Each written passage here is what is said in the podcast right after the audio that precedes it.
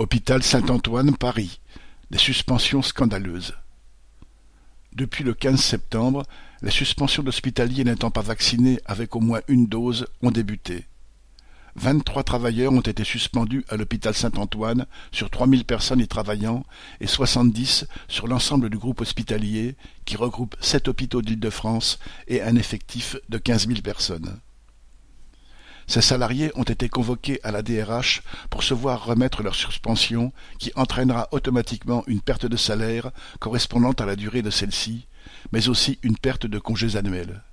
De même, le temps de suspension n'est plus compté pour l'avancement d'échelon ou pour la retraite. Quelques jours avant la date du 15 septembre, un certain nombre de salariés avaient déjà été vus par la DRH pour guillemets, un rappel à la loi et une demande de se mettre en conformité.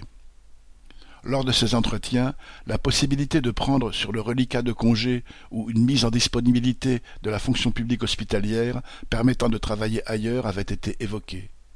Mais, après le 15 septembre, plus aucun choix n'était donné qu'entre la vaccination et la suspension.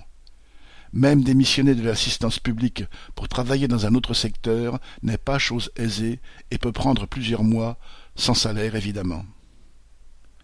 Les salariés suspendus mettent en avant leur refus de se faire vacciner, mais aussi les conditions de travail qui se dégradent et que la crise du Covid n'a en rien arrangé. Bien au contraire, elle a accéléré la dégradation. L'augmentation de salaire de 180 euros par mois du Ségur de la santé est finalement trop faible et trop tardive pour compenser les difficultés du travail au quotidien et n'a pas permis de retenir les soignants à l'hôpital.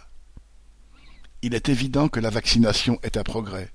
Mais le gouvernement, qui n'a strictement rien fait pour embaucher des soignants supplémentaires dans les hôpitaux, qui n'a même pas fait embaucher ceux qui sont en CDD depuis des mois ou des années, qui n'a pas accéléré la formation de soignants en interne, etc., a montré que son souci n'est pas de mener une politique de santé dans l'intérêt de l'ensemble de la population.